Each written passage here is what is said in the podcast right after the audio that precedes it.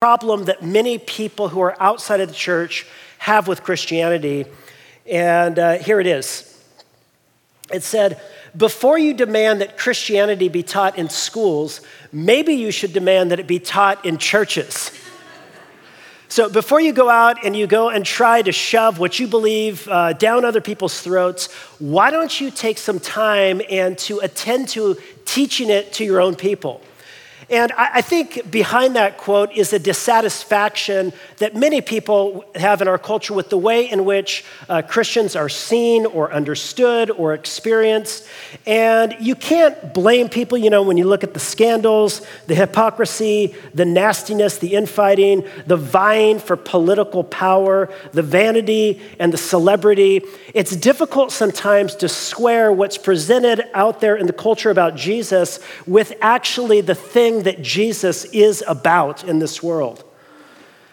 And so, what we've been doing over the last several weeks is we have been seeking to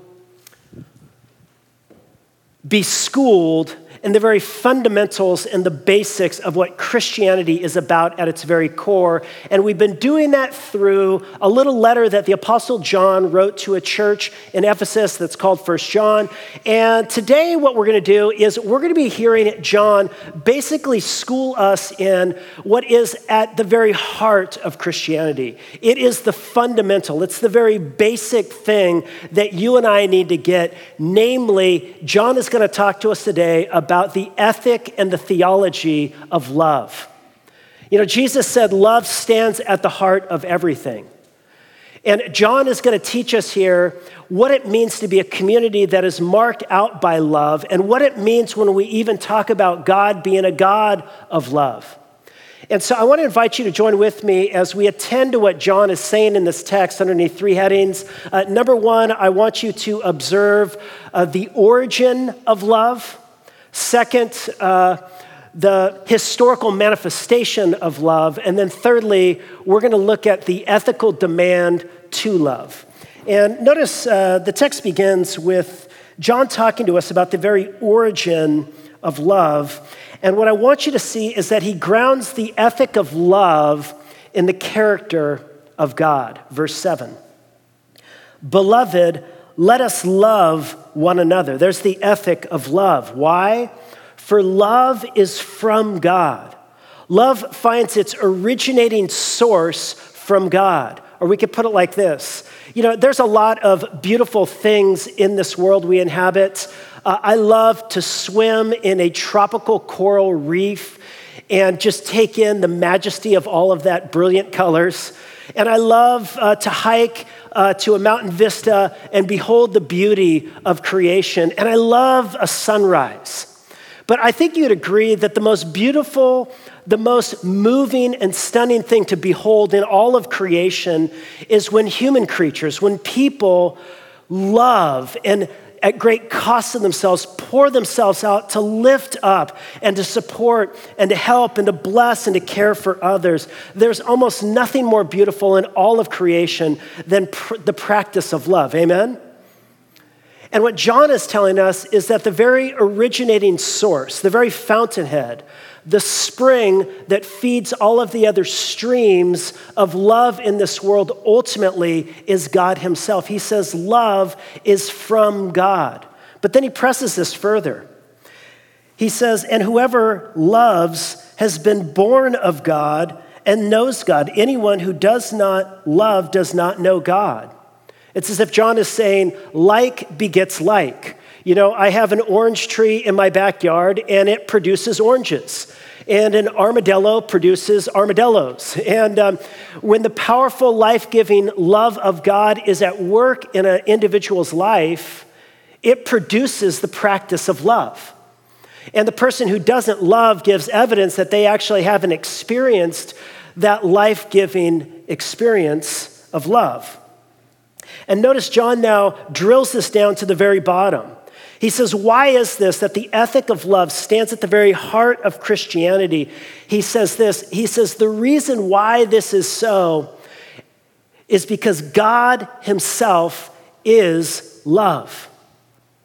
Anyone who does not love does not know God because God is love. But what does it mean to say that God is love? You know, at least it means that uh, loving isn't God's day job. You know, it's not what he does part of the time and then goes to sleep and then, you know, oh yeah, I've got to do some more loving tomorrow. No, love is who God is. Uh, you could say that before there was any human creatures that showed any love, in fact, before there were any human creatures at all, before there was anything at all, there was God, and God even then was love. And you know, when human history runs its course and God brings it to its intended end, in the end, God will be there as the God who is love. And in the messy middle right now, God remains the God who has always been and forever will be love. God is love. But what does that mean? I mean, wouldn't it make more sense to say that God is unassailable, you know, sovereign power? Or maybe God is knowledge, you know, God is, is all encompassing, infinite knowledge. But, but, but love, what does it mean to say that God is love? And to answer that question, I, I want to do a dense, brief, deep dive into the doctrine of the Trinity. Are you guys ready on Sunday morning at 11:15 for a deep dive into the doctrine of the Trinity? Now, just uh, just to let you know, it, you know, just stay with me through this, and there's a little reward I'm going to give you at the end of this little time, okay? Um, so let's talk about the Trinity. You know, the Trinity is one of those subjects that many of us don't like to think about or we have a hard time thinking about. Uh, if you have a friend and you're sharing the faith, you hope they don't ask you to explain it. You know, if you have children, you're, you're praying that they don't ask about it, you know. And, um, and a lot of us, you know, we don't, we don't get the math, you know. I mean, I don't get any math, you know. But it's, you know, one plus one plus one equals three, and then some clever people say, no, it's one times one times one equals one, you know, but that actually doesn't work that well either. And uh, we wonder is this some kind of like incoherent, you know, logical fallacy that's built within, you know, Christian faith? Like, what, what, what do we mean? Well, let's note a few things. First, uh, the doctrine of the Trinity is not bad math and it's not logically incoherent. Because what Christians have always professed about the Trinity and what the Bible teaches is that God is three in a different sense that God is one. That God is one in a different sense in which God is three. That um, God is one in essence, but God is three in person. And so the, the divine essence, the divine being, is one. There is one God. Hear, O Israel, the Lord our God is one Lord, and we should worship the one true God with all of our heart, soul, mind, and strength. There is one divine essence that is God. And yet, the one divine essence of God exists in an eternal community of three distinct persons Father, Son, and Holy Spirit, who are coexistent and co eternal and co equal, and who love and glorify and delight in one another. And the, the, the, the the, the, the, confession of the Christian faith is that God, who is one, is also forever a trinity of Father, Son, and Holy Spirit. And here is infinite joy and love and communion.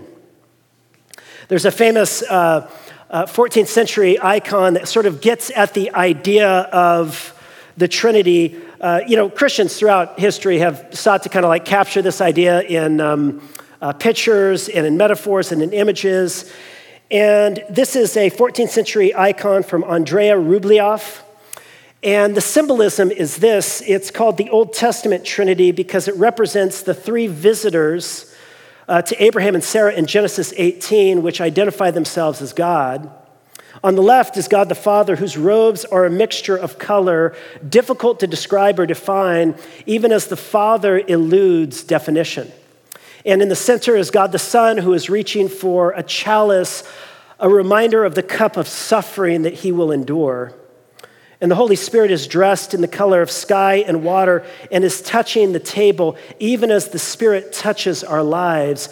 And all three, get this, they are all at the same table, indicating that the divine life is an infinite feast of joy and love and communion. Now, some have said, well, um, the doctrine of the Trinity, and I, I, can remember this when I was a kid, you know. Um, I remember Jehovah's Witnesses visited me one time, and they said, you know, that doctrine of the Trinity stuff, that was some fourth or fifth century Hellenistic philosophy, some Greek philosophy that was incorporated into Scripture. That's where that came from. Is that where this doctrine came from? Where did the doctrine of the Trinity come from?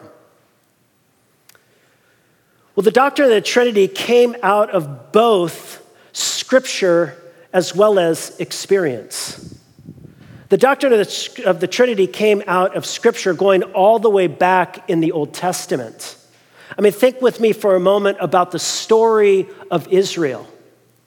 And what is the story of Israel? Well, the author and the sovereign ruler of Israel's story is God. And so, who is God? Well, He is the author of our story. But then, who is God? God also in Israel's story is the divine wind that breathes life over creation and brings fruitfulness and fertility. God is the divine wind that clothes God's prophets with power so that they speak. And who is God? Well, God is not only uh, the, the author of the story and the life giving wind in the story, God is also an agent and an actor in the narrative. You know, He is the Shekinah glory that dwells in the tabernacle. He is the cloud by day and the pillar of fire by night that leads Israel. He is the flame in that burning bush. He is there, tangible and concrete with Israel in her story Father, Son, and Holy Spirit. And of course, we know this not just through scripture, but also in our experience of worship and prayer, we experience God as Trinity. What is the goal of prayer but to engage with God, the goal of worship, but to glorify God. But who is moving you? Who is prompting you to pray and to worship but God? And who is enabling you and, and providing the road and the bridge whereby you can actually approach God but God? And here is the Father, Son, and Holy Spirit. We pray to the Father by the Spirit in the Son. And so, how do we know this? Well, we know this from scripture and from experience. Well, somebody says, Yeah, but this is still kind of hard. Can you give me some illustrations, you know, that can help me wrap my mind around the Trinity? And, and the church has, has, has tried a few. There's been the, uh, the, the classic illustration of the three leaf clover, or maybe the egg. You know, there's the shell, there's the yolk, and then there's the white. Or there's H2O, it's steam and liquid and ice. And almost each one of these, uh, almost all of these illustrations wind up taking you on a road to some heresy that was, uh, you know, castigated by the church some 1,500 years ago. You know, so, you know, for example, you know, the three-leaf clover it falls apart because Jesus, for example, is not one third of God. Jesus is wholly God. And the Spirit is wholly God. And the Father, of course, is wholly God. They're not one third God, they're full God. And God doesn't exist in modes like now ice, and then he transforms, and now steam, and now, you know, water. No, the, the, the persons of the triune God coexist together. And so there's a lot of bad illustrations, but there's one illustration that for me stands out as a good one. And it, it, has stayed the test of time. It goes all the way back to the fifth century, where St. Augustine wrote a book on the Trinity. How you guys doing right now? Just checking in. We just, we just moved to St. Augustine, the fifth, fourth, fifth century book on the Trinity. But in this book, he gives an illustration of the Trinity. And he says this He says, When you see love, you see a trinity. He says, when you see love, you see a trinity. He says, there is the one who loves, and then there is the beloved, the object of love, who receives and responds to the love. And then he says, There is the love that exists between the lover and the beloved, which itself almost becomes its own third thing. And of course, in a marriage relationship, it literally becomes a third thing in a child, perhaps, that comes into the world. And so he says, when you see love, you see a trinity. You know, and C.S. Lewis, in his great book, Mere Christianity, he connects this idea to John's claim in 1 John 4 that God is love. And he says this He says, All sorts of people are fond of repeating the Christian statement that God is love, but they seem not to notice that the words God is love have no real meaning unless God contains at least two persons. Love is something that one person has for another person. If God were a single person, then before the world was made, he was not love. In other words, if God is not love in his very essence and being, and there's not persons within the Godhead to love and receive love, that is not fullness of love within God's self, then maybe God created because he was lonely and there was some lack or deficiency in God that we make up. But you know, within uh, our understanding of God, God has no lack or deficiency that humans make up. God is fullness. He is infinite joy and infinite delight and infinite love within God's self. We don't add anything to God. You say, well, why did God create us? Because his love is an outpouring kind of love. And he, as an overspill of God's fullness, he brought us into being. He donates us to our existence out of his love to be objects of his love. When you see love, you see a trinity. You know, um, I think probably the, the, the, best place to go in Scripture where this is, in, it's just crystallized in one image is in the baptism of Jesus. And you know, in the baptism of Jesus, what do you see? Well, you see the incarnate, eternal Son going down into the waters of baptism identifying with humanity by entering into ultimately what will be God forsakenness and death and darkness. He doesn't need to go there, but he goes there to identify with his people as an act of obedience and love to his Father. And then he comes up out of the waters of baptism. And what happens in that moment? The heaven is ripped open, and the Spirit of God descends in the form of a dove. And the Father speaks this word You are my beloved Son, in whom I am well pleased. And in that moment, we have crystallized before us almost like a picture of what has been going on from all eternity past, a window into this sacred mystery of infinite joy and delight, the Father delighting over the Son, pouring out love and blessing and benediction over the Son. The Spirit, as, an, as a tangible expression, coming and clothing the Son and driving him out into the wilderness where he'll fast and pray, where he will offer his life back up to his Father in devotion and service and love. And here's a window into the life of God. But here is the point John is making in our text. He's saying, look, at the heart of ultimate reality, the very originating source of all things, as well as the love that exists between the human community when we see it. At the heart of ultimate reality is not sovereign power or infinite knowledge, but love, a dynamic, infinite, pulsating life of love and joy, a love that did not need but graciously willed our existence.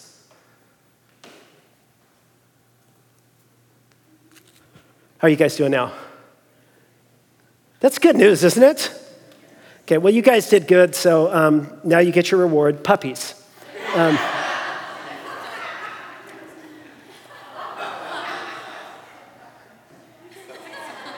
and one more.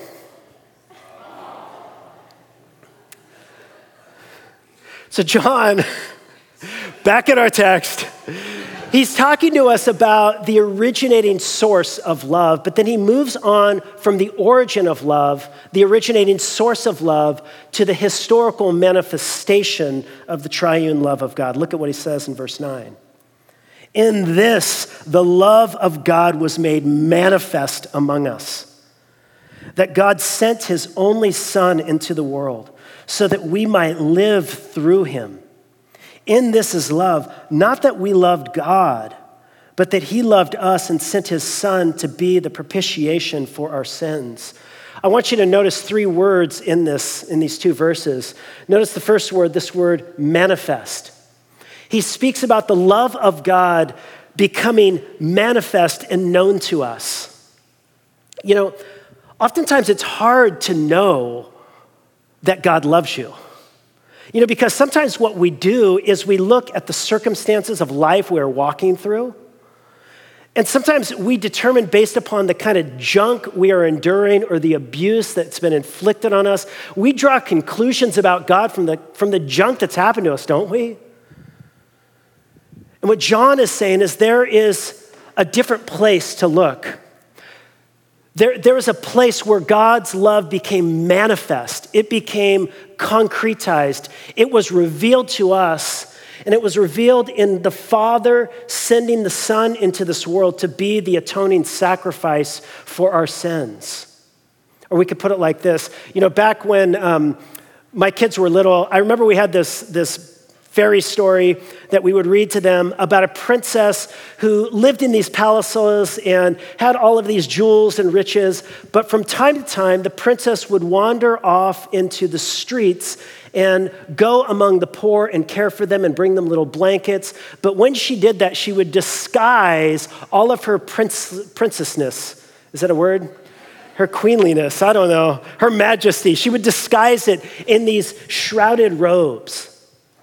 And sometimes I think we talk as if the incarnation and the death of Christ on the cross and Christ's own weakness and suffering was, in a way, God taking his majesty and in some way hiding it and, and, and shielding it. You know, we even sing in that great Christmas hymn, veiled in flesh the Godhead see, as if God's glory is veiled in the person of Jesus.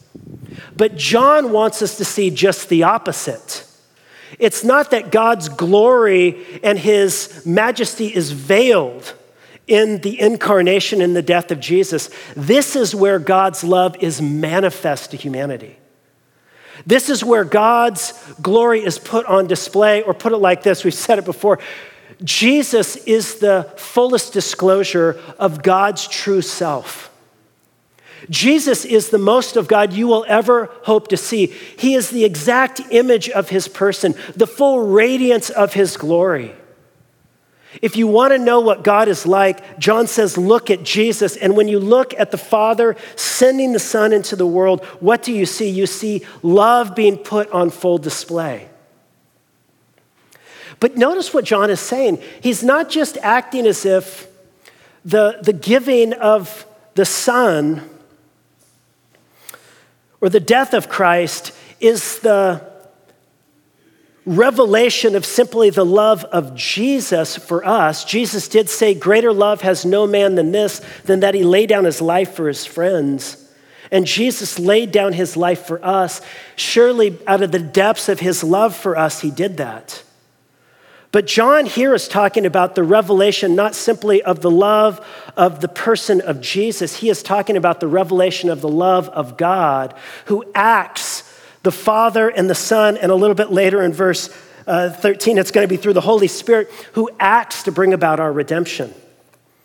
You know, I, I came across this uh, image this week. This is actually from a basilica in, from the 13th century, and it's a portrait of the crucifixion. And it's fascinating because in this, you have Christ dying on the cross, you have the passion of Christ, and then you have the descent of the Holy Spirit. But then you see it's set against the backdrop of the red and the blue, which, if you pan that picture back a little bit, it becomes an image of God the Father being involved in the event of the crucifixion. Or we could put it like this simply The triune God worked in his love for our salvation. The Father sent the Son. Why? Notice what he says to bring us life through him. He, he, he, he comes into this world so that we might know the life of God. Or put it like this you know, you remember I showed you the image of uh, the, the Trinity sitting around the table, and it's a portrait or an image of that infinite feast, that infinite joy, that infinite delight and love that, that, that is the Father, Son, and Holy Spirit from all eternity past, their life, this fellowship, this feast of joy. And John says the Son was sent into the world to invite us into that life with God. The Son came in, and then he goes on a little bit further. And he says this He became the propitiation for our sins so that we might know this life of God. Or we could put it like this you know, you think about these different moments in the life of Jesus. Moment one, Jesus is being plunged underneath the waters of baptism. And he comes up, and we hear that voice of love speaking, that eternal benediction, the Father over the Son, my Son, in whom I am well pleased. And then you fast forward down to the end of Jesus' life and ministry where he's on the cross. And as he is hanging crucified, he calls out, My God, my God, why have you forsaken me? And you move from this space of ultimate acceptance and love with the Father to plunging, here the Son going into the very depths of God forsakenness and what is happening in that moment. How is it that the eternal Son somehow enters into God forsakenness and feels forsaken by the Father? And it's because in that space, Christ stepped into the place that you and I deserve. He stepped into our place of God forsakenness.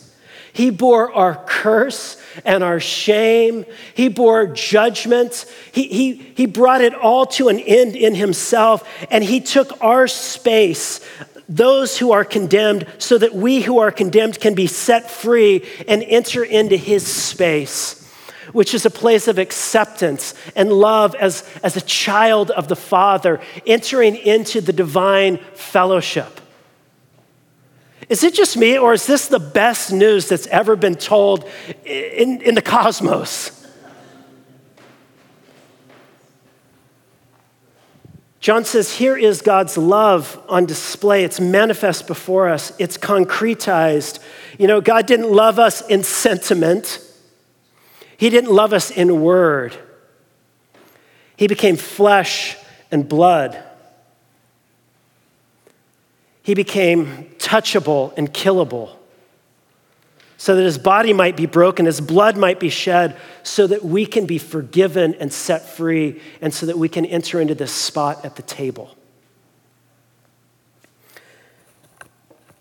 So, after announcing this good news that blows all of our minds to us, John closes it by moving from the origin of love to the, the historical manifestation of love. And he closes off by talking about our ethical obligation to love. And he says this Beloved, if God so loved us, we also ought to love one another. He says, if God has borne a great cost to work and will our good, then there ought to be stories within this community where we're bearing costs and we're enduring stuff for the good of one another.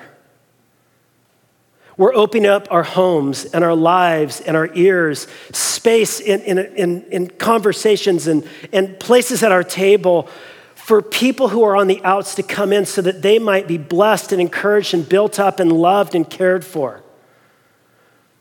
We ought to be preeminently a community that's marked out by love and joy and patience and kindness and goodness and self control. You know, among us, just stories of all of that bubbling out. You know, we're not envying or seeking our own or boasting, but no, this is a community of radical generosity and hospitality and kindness and compassion and empathy and love. Like we're just embodying that. John says, if this is how God has loved us, if God is the generative, originating source of love, then how much should those who are born of God, who have been redeemed by love, embody and reenact this love in their life together? And then he says this, and this is surprising. He says, notice it says, um, one has ever seen God. Do you guys see a typo up? Just a little pause. The pastor made a typo. Enneagram ones, just take a deep breath. It'll be all right. So he says, No one has ever seen God. It's interesting, John has used that phrase before. In John 1, verse 18, he says, No one has ever seen God. But he says, the only begotten God who is at the Father's side, he has disclosed him or revealed or exegeted him to us. God puts, or Jesus puts on full display the invisible God. He makes the invisible God visible.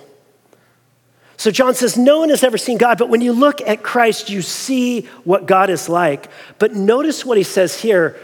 He says, No one has ever seen God, but he doesn't go to Jesus. Here he goes to us. And he says, If we love one another, God abides in us or remains in us or is at home in us, and his love is perfected in us. And I think what John is getting at there is that when we love one another well, we put on display before a world what the invisible God is like.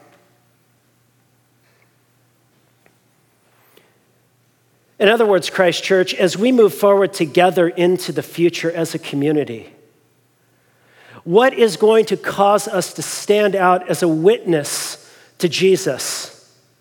As a community that is marked out by this new creation, this new life, this kingdom of God that has come to birth, and what, what is going to be a witness to our surrounding neighbors and friends and family members and coworkers? How is the church going to stand out as a witness in this, in this culture we're in? It's not by having a more shrill voice than our neighbors who are on social media. It's not by vying for and grasping for political power. It is when the church embodies in our life together this radical ethic of costly, sacrificial, self giving love that works and wills the good of the other.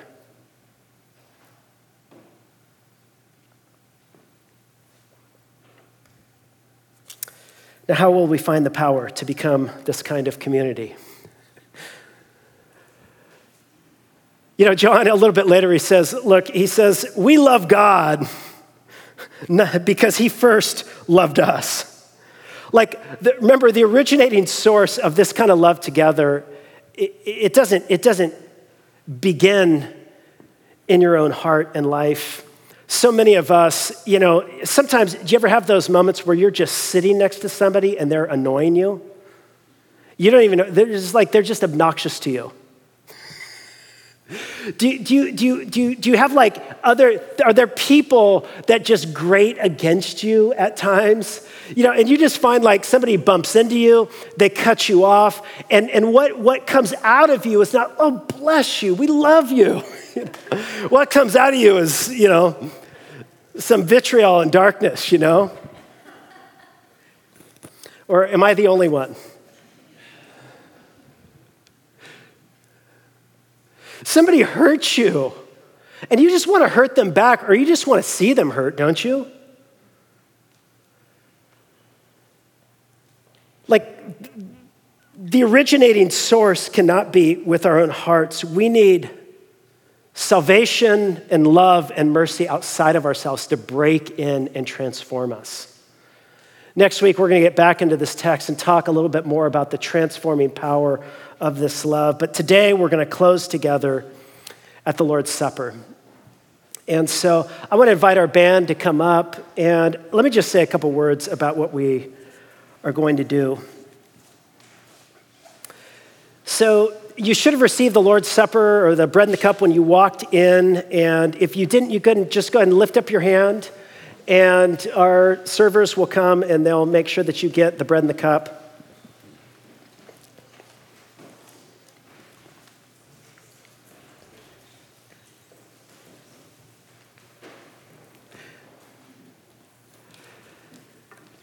You know, there's somebody right over here. You know, one of the I think the stunning things about this practice, you know, for as paltry as these elements that we share in every week are, and these are paltry elements, aren't they? I mean, that little foam thing that's developed in some factory, you know, laboratory somewhere that we call bread, you know, and that tasteless juice. Um, you're like, no, it has a taste, it just tastes bad. I know, I know. Um, for as paltry as these elements are,